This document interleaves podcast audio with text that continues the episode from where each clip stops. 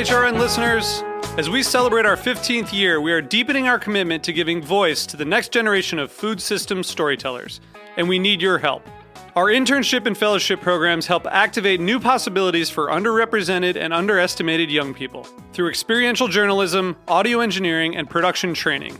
Through these unique programs, HRN helps food equity stewards build essential workforce readiness skills that expand their potential and foster economic mobility. Please consider supporting these critical programs. And with a minimum donation, you can be entered to win a dinner for two at an amazing restaurant in one of eight cities and tickets to a concert at a great venue in one of those cities. We have incredible partners across the country who have donated, as they also share our passion for helping to educate the next generation of food systems storytellers. Check out heritageradionetwork.org slash 15 to donate and enter to win today. That's heritageradionetwork.org slash 15 to donate and enter to win today. And make sure you donate before March 31st. Thank you.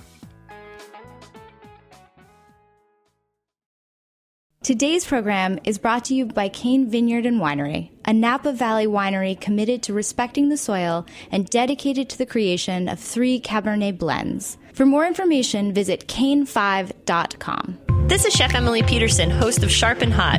You're listening to Heritage Radio Network, broadcasting live from Bushwick, Brooklyn. If you like this program, visit heritageradionetwork.org for thousands more.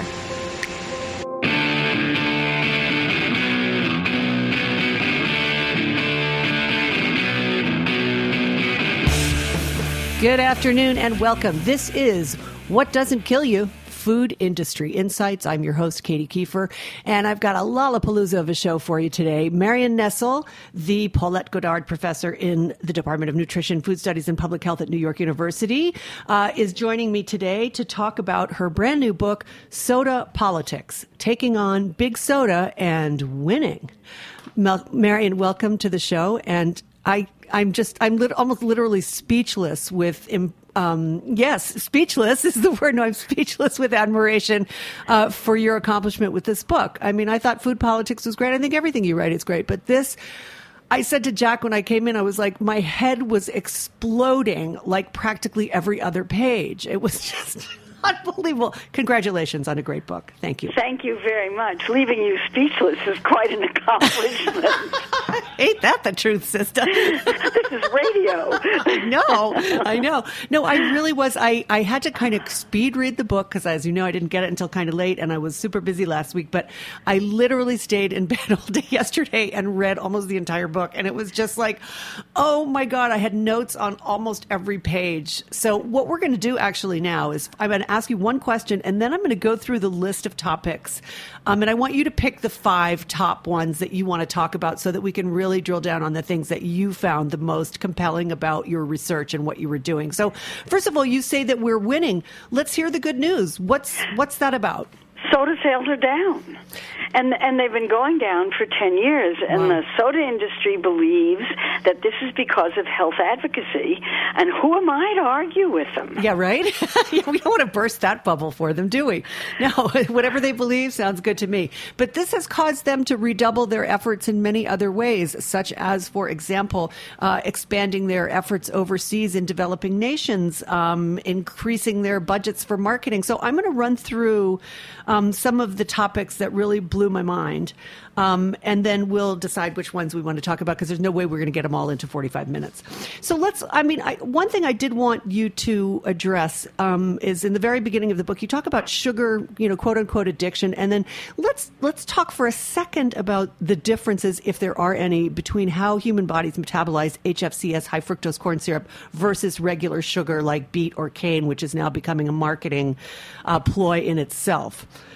Well, is, actually, they metabolize in the same because they are the same. So they it doesn't both matter. contain glucose and fructose. Right. So that is in, just in, in roughly point. equal amounts. I mean, there's some, there's more for a little bit more fructose in high fructose corn syrup. Mm-hmm. How much is arguable, um, but basically they're metabolized the same. They both have glucose and fructose. And your body reacts the same way to that stimulation. Right. Whether you're eating table sugar by the by the you know teaspoonful or tablespoonful, or whether you're drinking gallons of Karo syrup, it's the same thing.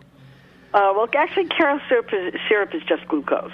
Oh, really? So it's so it's not the same thing. Not quite it's the same high, thing. It's the, what they call the high fructose corn syrup, which isn't actually all that high necessarily. Mm-hmm. Uh, that's the same as table sugar, but the body reacts to, ta- to sugars in the same way. Glucose one way, fructose another, um, and if you have a mixture of glucose and fructose, you're dealing with the same kind of thing. And it causes the same level of weight gain. Does it have? Is there a difference in the way the no, they brain have the same number of responds? calories.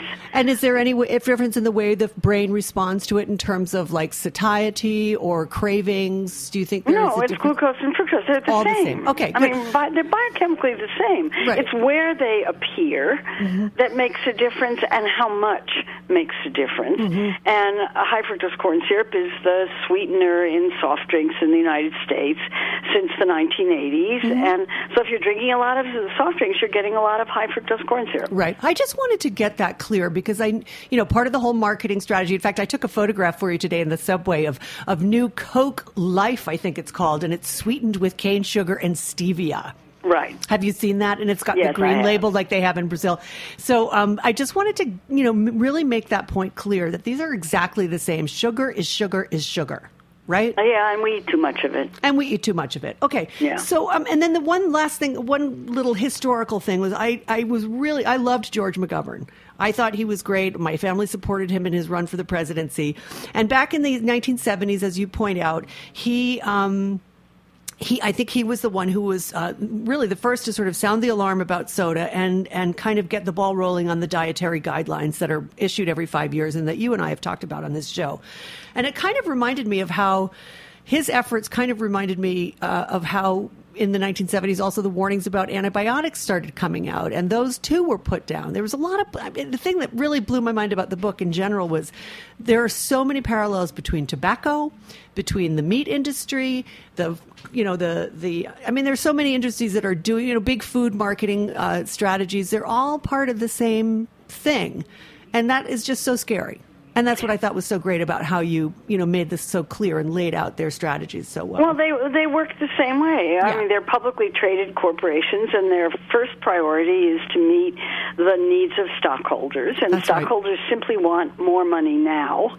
Um, and so the goals are very focused: sell more product, and it doesn't matter what the effects of those products are in public health. That's not the issue. The issue is selling more product and getting the profits to increase every quarter and reporting growth to Wall Street um, and being able to pay the executives of these companies uh, tens of millions of dollars a year in compensation. yeah, grot- grotesquely bloated salaries. I mean, absolutely unbelievable. So now I'm going to read you a, a list of the of the sort of issues that came up to me, and, and then we will um, we will go through which ones you particularly like. One of the less discussed but most important consequences of soda consumption is tooth decay. Nobody ever talks about tooth decay, but the impact of tooth decay on soda drinkers is huge. That's topic one. Then, well, we just we just talked about tobacco and meat parallels, but also um, the fact that there are these externalities that that soda doesn't pay for any more than meat pays for in terms of environmental degradation, or big ag doesn't pay for in terms of environmental degradation, or that tobacco pays for, like in terms of health issues. So there's all the environmental costs, the water use, the health costs. Those are all parallels with other big industries. Um, then the baby bottles adorned with soda logos, which obviously didn't last very long. But the marketing to kids, that's a huge topic. You go through a lot with that. Um, then there's the Federal Trade Commission. Why is it so scared to take on things like marketing to kids? And you describe a very interesting uh, kid video debacle that, um, you know, basically failed utterly in its in its desire to address marketing to kids. School food, another great topic that we've talked about quite often on the show, um, and how in 1913, in, uh, sorry, in 2013, the USDA you wrote eased off of meal standards, and there are now members of Congress who have recently introduced bills to weaken or eliminate nutritional standards for school meal programs. I want to talk about who those people were if you want to. I loved the chapter about teaching kids to advocate for themselves. Um, then we could talk about how big soda is infiltrating developing countries and the impact of that. Snap and soda political bedfellows, in other words, uh, food stamps and soda, strange alliances. And then I, my note to myself was, why is it okay to regulate seatbelts or tobacco or women's access to birth control or alcohol, but not soda? I don't get that. Um, and then partnering with health organizations and dietitians, and how Coke and Pepsi so often fund research.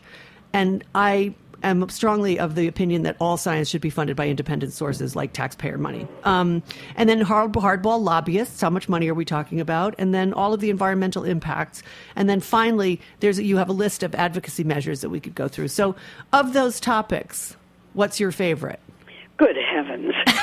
I love them all. It's like children, isn't it? You love them all. Yes. Um, I mean, my current obsession is um, food industry marketing, uh, food industry. Um, payment and involvement and partnerships and alliances with health professionals, research Yes. and practice. Yes. So that's my current obsession. Let's talk so about I, love that. So I I, love certainly that. want to get that one in, but Yeah. I can run through some of these very, very quickly Okay. If you like. I mean, let's start with the tooth decay one because I was greatly influenced by Karen Sokal Gutierrez, who's a physician in California who runs an NGO that goes down to uh, places in Latin America and works with parents around tooth decay issues, where baby bottle tooth decay is just an enormous, enormous problem. And her story is so interesting because she was a Peace Corps volunteer Yeah. in El Salvador 25 or 30 years ago, um, and there's this gorgeous. She has this, she gave me this gorgeous photograph, which is reproduced in the Yes. book, of her with kids in El Salvador with these beautiful smiles on their faces. She went back 25 years later and discovered that the kids all had rotted out teeth because they'd started drinking sodas and the and there were sodas in the baby bottles and there were sodas in school and there were sodas everywhere. And so she's got a campaign going on there that's very very successfully getting people to try to keep sodas away from kids. That's part of the we're winning advocacy piece in this. Yes. um, so that's the tooth decay story. It's greatly ignored and it shouldn't be because the strongest evidence for um, a a health impact of sodas on uh, on you know human physiology is in tooth decay, Yes. where where it's incontrovertible evidence. It's been known about forever.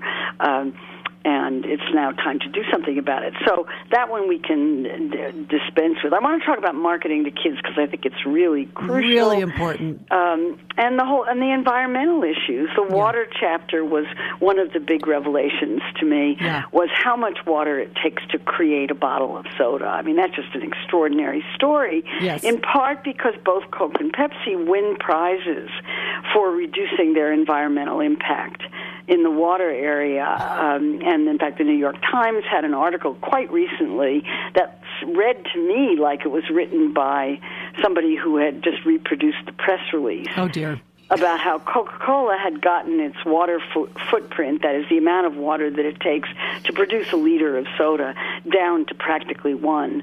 Um, and in fact, this, the soda companies have been able to do that, but none of that counts the water that's required to clean the plant, wash the bottles, Sure. um, and grow the sugar, which is the really big one. That's right. That's the big. I mean, that sort of goes into the corporate social responsibility part, which I and the philanthro marketing, um, which you know, those were programs that really uh, opened my eyes because, as you point out in that, in you know, various spots in the book, you know, these social programs make are are unbelievably successful at promoting the image that these these companies, which are you know decimating our population through the various health impacts that I think most people are familiar with, with heart disease, with overweight, obesity, diabetes, et cetera. And yet, uh, you know, they they are, as you just pointed out, winning prizes, and it goes way beyond just environmental. I mean, they're they're investing. I mean, your whole chapter on minorities and investing in minority organizations like the NAACP or various other, you know, Black and Hispanic groups. Let's can we talk about that for a little bit because I thought Absolutely. that was fascinating. That, that's a really important one Yes. because when Mayor Bloomberg had the bright idea to cap the sizes of sodas Right. at 16 ounces, uh, the famous Soda Cap Initiative, um, that was soundly defeated by public opinion and by the soda industry's judicious use of minority organizations to support them. Yeah. Um, the you know, there's a long history with that, and I was unfamiliar with that history when I started Same. working on this book, and was astonished, for example, to discover that Martin Luther King, on the night before he was assassinated, uh, gave a speech in which he exhorted his listeners uh, to boycott Coca-Cola because they weren't hiring African Americans uh, in the bottling plants or in the corporation, and they weren't advertising in black publications. Right. Um, and so there was a demand from the African American and Hispanic communities uh, over years and years to get the soda companies to market to them. Yeah. And that was before obesity and its consequences became such a problem in minority communities. And of course, the I, I had lots and lots of uh, friends who are um, uh, of minority origin read that chapter to make sure that I got it right. And what they kept saying over and over and over again is that the minority community isn't monolithic. Um, it's pluralistic like every other community, Right. and there were winners and losers in all of that. Um, and the winners got advertising and got jobs and got um, remuneration from soda companies, and the losers became obese Got and got fat. type 2 diabetes. right, exactly. But there was one really interesting point that you made, which was that even as recently, I think it was like 2010 or 2012, there was a giant class action suit in which Right. these tremendous disparities in hiring practices, in promotion practices, and, and wage, essentially wage theft, um, was to success, successfully prosecuted. And Coke had to pay out what uh, was like 195 million dollars or something like that. and fines over In that. fines, yeah. In fines, yeah. So I mean, there are very deep-seated pr- uh, problems. Coca-Cola is a southern company. Yes. Pepsi, Pepsi is a northern company, and those are the two big ones. The book is mostly about them because they so dominate the industry. Right. It's a very highly concentrated industry. Um, and the uh, it's a southern it's a southern corporation, so it it's based in Atlanta Yeah. uh, with all of the southern stuff that goes that goes with that, and it's the companies have done what they can to overcome the past history, but the companies are about selling product. That's what they're about. Yeah. And when public health became an issue, and it became clearer and clearer that people who habitually drink sodas, and we should talk about that too, Yes, yes. because that was a real revelation. And how much? Yeah. Um, well, how much people drink, and people who habitually drink sodas are way more and have higher rates of type two diabetes and heart disease and a whole bunch of other conditions. The quantity issue is interesting because only half the American population drinks sugar sweetened beverages. Um, the other half does not. more. So what that means is that if you have an average consumption in the United States of roughly 10 to 12 ounces a day per capita, Mm-hmm. Um, that's you know one 12 ounce can roughly per capita. That's men, women, old, young, little tiny babies. It's per capita. Mm-hmm. Right. Now you have to double that because half the population doesn't drink sodas. So now you're talking about 20 or 24 ounces a day.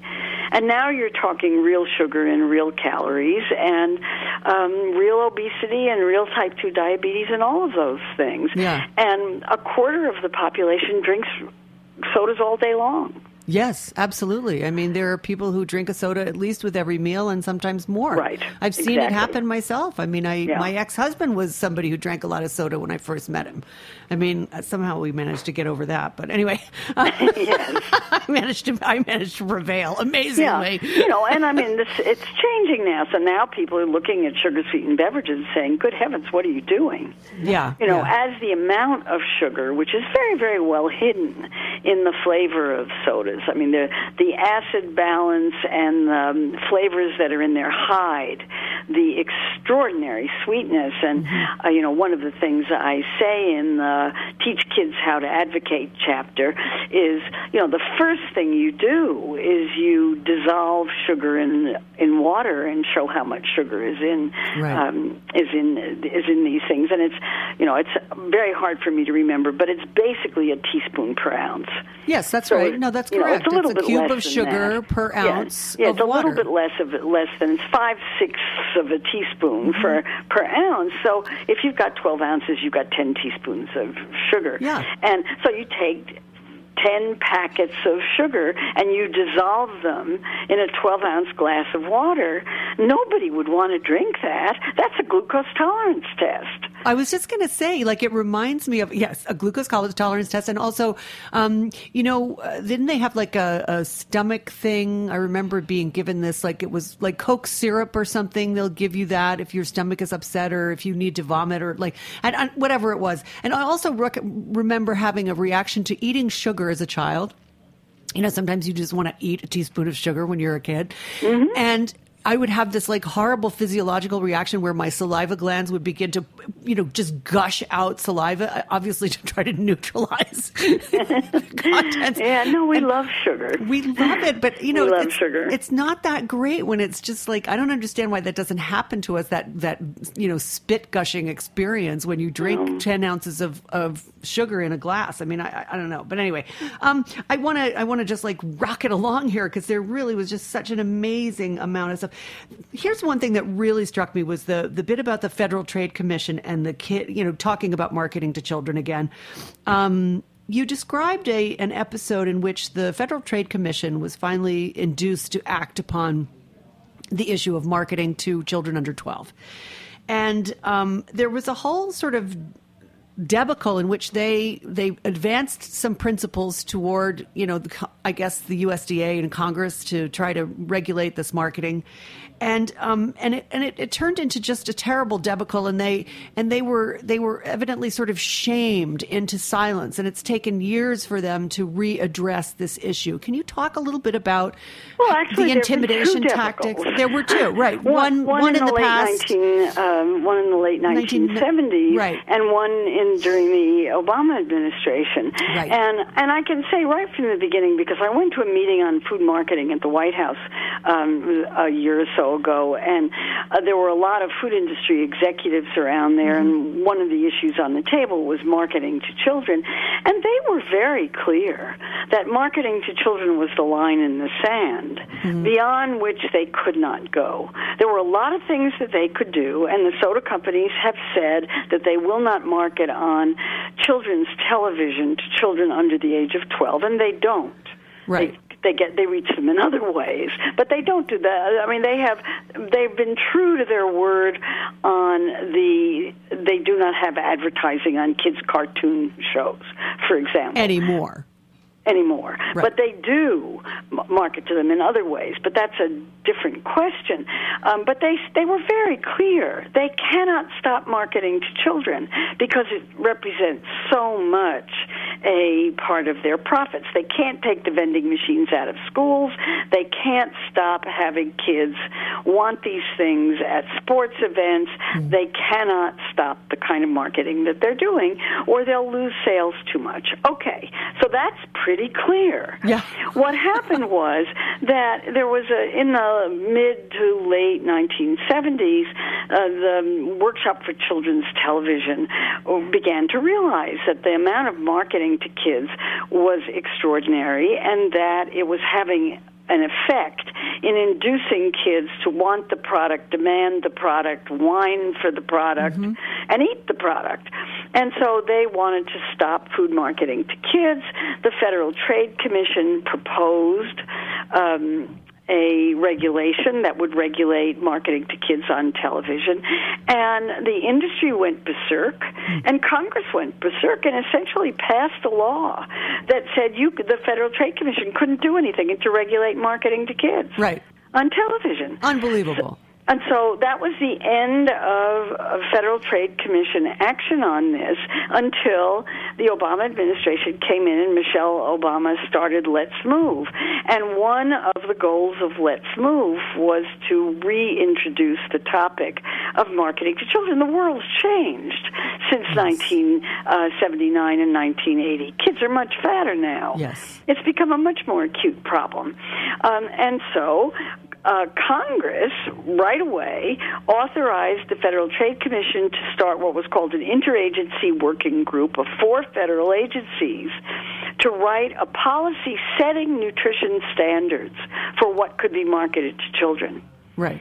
And the industry was so, and these were voluntary, voluntary, Voluntary standards. guidelines, right, right. And the industry was so upset about it that Congress passed another regulation that said they would need to do a cost benefit analysis before um, they proposed any such regulations because the industry was so upset about the voluntary standards that the inter- that the interagency working group um, Was trying to produce. So it's over. It was killed. Unbelievable. We're going to take a short break, Marion. Stay on the line. Um, and listeners, stay tuned. We're going to just have a quick sponsor drop, and then we'll be right back with Dr. Marion Nestle talking about her new book, Soda Politics, um, which is really mandatory reading for every man, woman, and child in the United States. This is Chris Howell from Cain Vineyard and Winery, calling in from Spring Mountain above the Napa Valley. Thank you for listening to this show. In our industrial world of highly processed food and wine, we support the values of Heritage Radio Network. All of us at Cain encourage you to seek out individuality and beauty in everything you eat and drink. To learn more about us, go to cain5.com.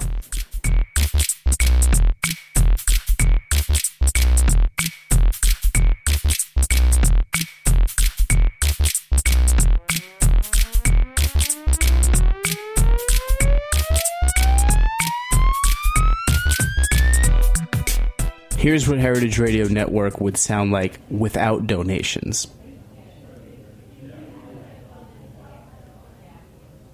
It's not as good as the show you were just listening to, is it? Give us a few bucks, help keep us running. HeritageRadioNetwork.org. Click the donate tab on the top right corner. I like that. I haven't heard that one before. Uh, this is What Doesn't Kill You Food Industry Insights. I'm your host, Katy Keiffer. My guest today is Dr. Marion Nestle, and we're talking about her brand new book, which is just out, I think, this week, maybe even. Is that right, Marion? Well, its official publication day is October 5th, but it's out. It's out. It's in stores. It's called Soda Politics: Taking on Big Soda and Winning. And um, it's. You know, it's a tough book to read because it's very dense with information, but it is literally a page turner. I mean, I just, I, I, I devoured it. I really did. And I don't always find that so easy to do. Um, so I want to go back to talk a little bit more about what we were just discussing, which was marketing and trying to um, bring caps on marketing on some level towards uh, children and, and the many ways in which uh, soda companies circumvent uh, the sort of weak need rules that we have now, which is, oh, we're not going to market until, on children's television uh, under the age of 12. But there are so many other ways. Um, let's run through some of the other ways that, that children are uh, getting the soda message. It's, it's, it's really ubiquitous, and it starts with, you know, the toys at the Happy Meal and the. What else, Marion? Tell us more. Well, this is really how I got started in this whole thing. I went to a meeting in the 1990s of um, at the actually the National Cancer Institute of all things about behavioral causes of cancer. It was mostly about smoking, and I saw people give slideshows of marketing cigarettes uh, to kids.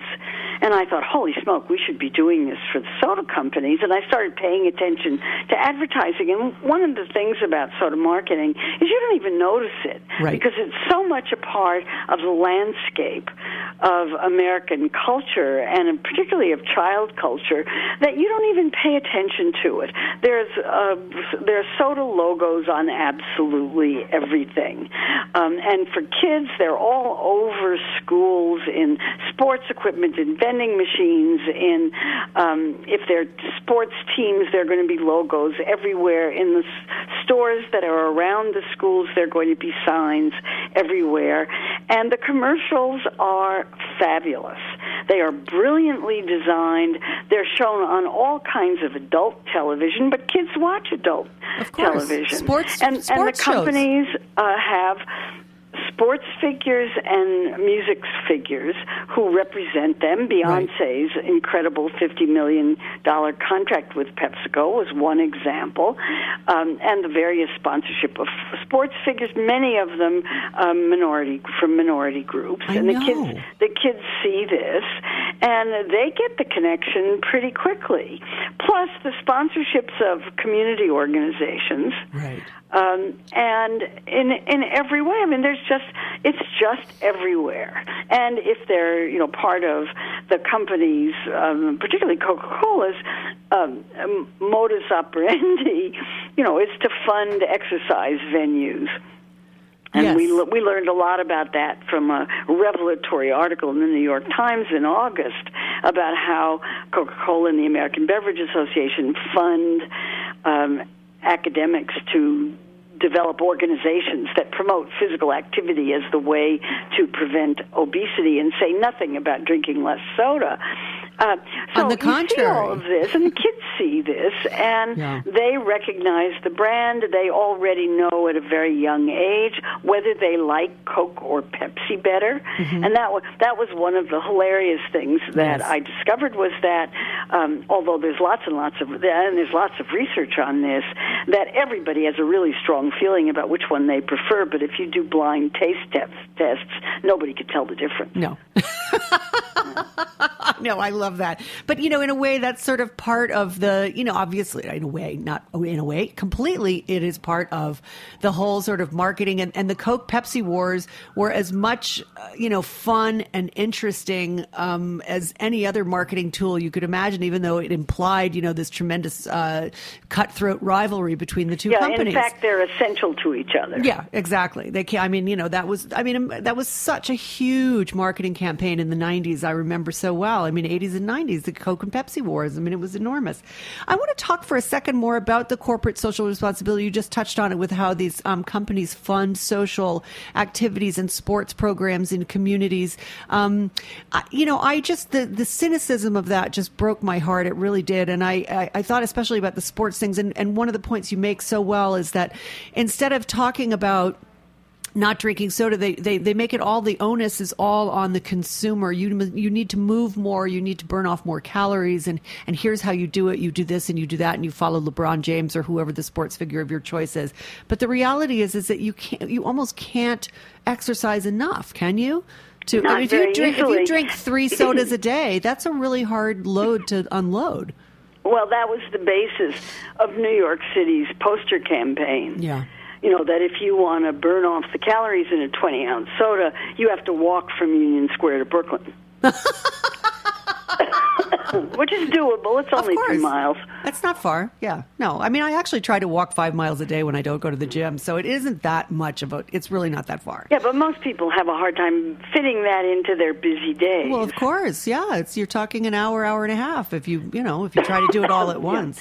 Um, so it's um, you know it's very very difficult to work off calories through physical activity. Mind you, physical activity is really important. Of course. You know, it's very important for health, and everybody would be healthier being more active. Almost everybody. Some people are plenty active as it is. Um, but you can't burn off calories that way. It's not a good way to diet. If you want to diet, there's really only one tried and true way, and that's to eat less. Yeah. Push away from the table, as my friend And, Rosemary uh, says. yeah, push away from the table, and drinking less soda is a great way to start. It's almost a painless way. I mean, if you are a soda drinker, it's a really easy way to reduce your calorie load every day by, I don't know, maybe as much as 600 calories, right? Mm-hmm. Incredible. Um, I want to go back to the school food thing uh, just for a second because you wrote, as I mentioned before, you wrote in 2013 the USDA eased off of meal standards and that members of Congress introduced bills to weaken or eliminate nutritional standards in school meal programs. Talk about that for a little bit and, and who were those congressmen? Well, they were uh, re- congressmen who think that the government should stay out of personal choice and who get lots and lots of money from food corporations Mm-hmm. for their election campaigns. I mean, that's how the system works. Yes. It's not very complicated to figure it out, and it's not just Republicans. There are plenty of Democrats who uh, fall into the same category. I mean, the idea that school food should be as controversial as it is just absolutely boggles the mind. It does. Who could possibly be opposed to having kids eat more healthfully? Well, it turns out there are lots of groups. um, lots. Uh, you know, as I say, it boggles the mind. Um, and these groups include any food company or beverage company Yeah. that was selling a product in schools. Uh, you know, uh, this is a um, a market that is steady captive audience, everything you want in marketing. So And they their Wanna, they want to be in schools. Yeah, then their legacy because you're training up the kids to continue Right. to buy those products as adults when they have right. discretion over their own want spending. the brand. You want you don't want generic food. You want the brand in front of the kids. That's right. Um, and you're marketing the brand. And if you give kids branded foods and the exact same food, branded and unbranded, they greatly prefer the one with the brand on it. Incredible. That's also been shown with extraordinary amounts of research. Um, so we know that that's the case. The companies know that it's the case, and they will do anything to keep sodas in schools. Um, there was a advocacy effort to get vending machines out of schools. yes. Um, and that advocacy effort was um, subverted. I don't know any other word for it by the Clinton Foundation, um, which went in and brokered a deal to keep the vending machines in schools, but take the full uh, sugar sodas out. Right. Well, that leaves the brand Right. in the schools, and the companies agreed to that because that's they what have they the wanted. brand. Right. They got the brand. Absolutely. Um, Incredible. Yeah, so it's uh, so the schools have become this. I mean, we're not done with the school food thing yet. Congress has yet to deal with the reauthorization of the uh, Child Nutrition Act, which does the school food funding, and the uh, you know, and then there's this bizarre business with the School Nutrition Association, Yes. which is the organization of people who work in school lunch programs, which is uh, on record as opposing the nutrition standards. And what was the um, reason for that? Well, I think there are two reasons. One is that for some schools they're quite difficult to do, not all. Um, in fact, most schools are doing fine with them. But also, that organization is heavily supported by food companies. Mm-hmm. I think it gets 40% of its income from, Wow. food, from food companies. Oh my God, Marion. So, yeah, I mean it's that's how it is, and that's that's why you know my obsession about food company sponsorship of nutrition research. Yes. it's the same kind of thing. Yes. That the results of food company, and particularly soda company, uh, the results of soda company sponsorship of research is exactly the kind of results that the soda companies want. Yeah. The research shows, the sponsored research shows, in contrast to the results of independently funded research, that sodas don't do any harm, don't make people fat, have nothing to do with type 2 diabetes, Right. and that all of the national programs for collecting dietary information um, and relating it to health are so flawed that if they come up with evidence that shows that sodas are correlated with poor health outcome, you shouldn't pay any attention to them.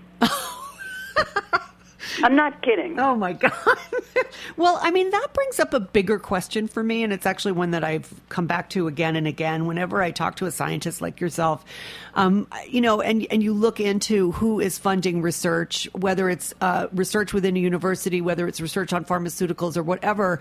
Um, you know, and it, and research is basically bought and paid for now by large multinational corporations, be they pharmaceuticals, be they agricultural, be they uh, food companies or soda companies, and you know, I, I, I see that as a tremendous stumbling block towards, you know, future research that we desperately need that addresses things like human health and climate change. And, you know, the how, like, I mean, Steve Brill's absolutely fantastic series in the Huffington Post. I don't know if you've been reading that about Risperdal. Have you been reading that? Marion? No, I haven't. Oh, it's so good, and it talks about how Johnson and Johnson, you know, one of the most trusted names in medical research, absolutely circumvented and, and presented flawed results and suppressed information about the use of this drug Risperdal, which they were marketing to children when it was clearly known within the company that it was not safe. And so you know they had all of these studies that they funded themselves that supported the argument that you could use it in a small, in a juvenile population. And now it's becoming clear that that was not a good thing. And it caused a lot of you know suicidal ideation and death in children. Ah, yes, I, I have read it. and very very powerful uh, reporting. I mean and and it's just it's just part and parcel of how science in my opinion in this country at least and maybe around the world is being essentially um you know, Corrupted. corrupted yes thank you that's the word yeah, uh, yeah. So- I mean, it's really How do alarming, you- and the um, uh, you know, uh, on my blog, foodpolitics.com, since March, I've been collecting. Every time I get five food industry sponsored research studies, I post them. Yes. In, in blocks of five. And, and they all come out with, or almost all of them come out with results that favor the sponsor's interests, some of them quite hilariously. Yeah. I particularly love the chocolate ones. Um, and the, uh, and then I, I have a plea out please send me examples of studies sponsor, sponsored by food companies Yeah. that do not favor the sponsor's interest. And since mid March, the score is 65 to 3. Wow. Um, so I've posted 65, or will by the end of next week post 65 studies um, that come out with results in favor of the sponsor's interest. And these studies are not designed to produce information about basic research for the most part.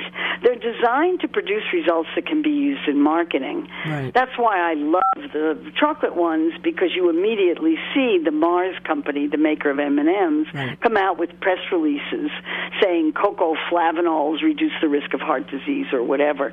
Um, and and even though they never mention the word chocolate, everybody knows that cocoa flavanols come from chocolate, right? Sure, sure, of course. No, it's it's astonishing, but I'm just wondering how, uh, how you know, why there isn't more of uh, you know ap- academics like yourself, um, who are obviously so so clearly aware of what's going on. Why there isn't more of a groundswell of protest or uh, of advocacy toward having public funding for science research. Um, Mm, because the government doesn't want do more because Congress doesn't want to give more money for research. It's an enormous problem, Yeah. and research is harder and harder to come by. The USDA has just come out with a big report on where um, federal research funding goes, and all of the basic things in basic nutrition research, food composition, nutrient composition, the role of nutrients, um, other things having to do with this really fundamental work. No, nobody's funding it anymore. right, they're only Uh, so funding the Department of Agriculture studies. funding is down. Yeah. NIH is much more interested, and you can understand why, in obesity, type 2 diabetes, and chronic diseases. And you can understand why they were, they're putting the focus on that. Sure. Um, but money for basic nutrition research is really hard to come by, and so uh, people are need uh, people in, in academic institutions have to bring in research money. That research money helps pay their salaries. I mean, I can't even begin to describe what a privileged position I'm in. I get a full salary from NYU. Yeah. I don't need research grants to do the kind of research that I do, um, and I don't need, you know, I don't, I don't, I don't need Right. to, to do this. Right. So I can sit in my ivory tower and say what's happening is really terrible, and I'm really worried about the discrediting of nutrition research that is resulting from food industry sponsorship. Sure. And people who take that sponsorship, first of all, insist that it has nothing to do with the design or conduct of their or interpretation of their research. I think they're wrong about that, mm-hmm. but that's what they insist, and that gets into a whole psychological literature um, on conflict of interest and how it works. Indeed. That makes it very clear that even pens and pads given to physicians by drug companies changes prescription practices, but the doctors don't realize it. Wow, Marion, that's another whole book for you right there. It's- That's the next book. what a girl. Um, yeah, it is actually. Oh, that's great. I'm so glad because it is. I mean, as I've been doing this program over the last, you know, six years and I've read so many books and I so often see, um, you know, this is such a topic that comes up often in these books. And I remember doing publicity for a book long, long ago by a young woman named Jennifer Washburn called University Inc., which was the, or Incorporated, which was the first time I realized how pernicious uh, the funding of studies is by outside sources such as drug, pharmaceutical, you know, pharmaceutical companies, food companies, et cetera. Um, we have about three minutes left, so I guess we will uh, leave it there, and we'll talk about where you will be um, promoting your book and what's happening, and how people can learn more about it, and more about you and your research and what's going on. Well, the easiest place is to go onto my website, politics.com, where my life is an open book. Yes.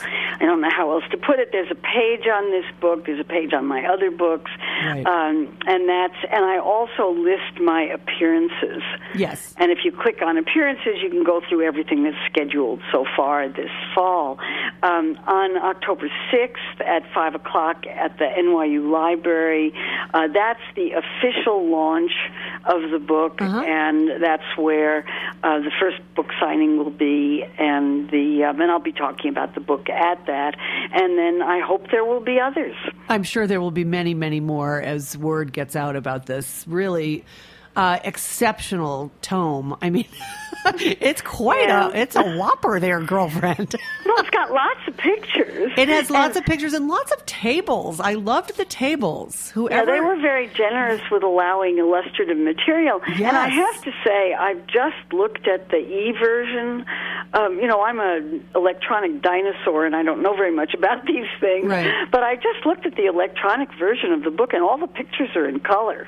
Oh, how and nice. It's got li- and it's got links to all kinds of stuff. It's really fun. Oh wow, that's great. You know, Jonathan actually sent me the electronic version. I'll take a look at it. And there's also several, two wonderful appendixes, and then copious notes on where your source material came from and stuff. So people who want to pursue this further have ample opportunity to, um, you know, follow up on on root sources and and root information that is all comprised in your arguments.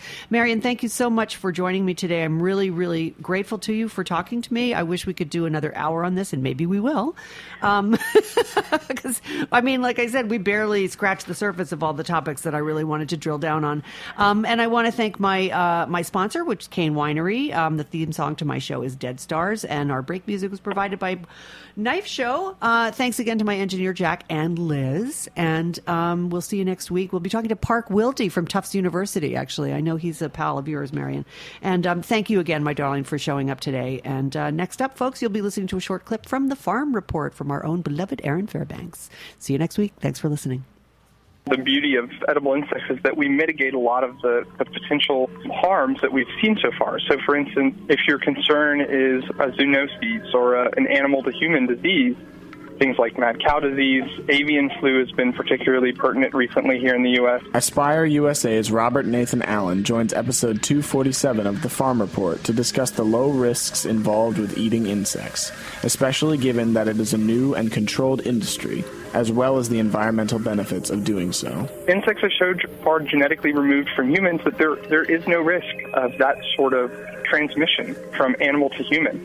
So right there we have a very big benefit. The insects don't have to be raised using hormones or antibiotics, which is another very pertinent concern in the livestock industry.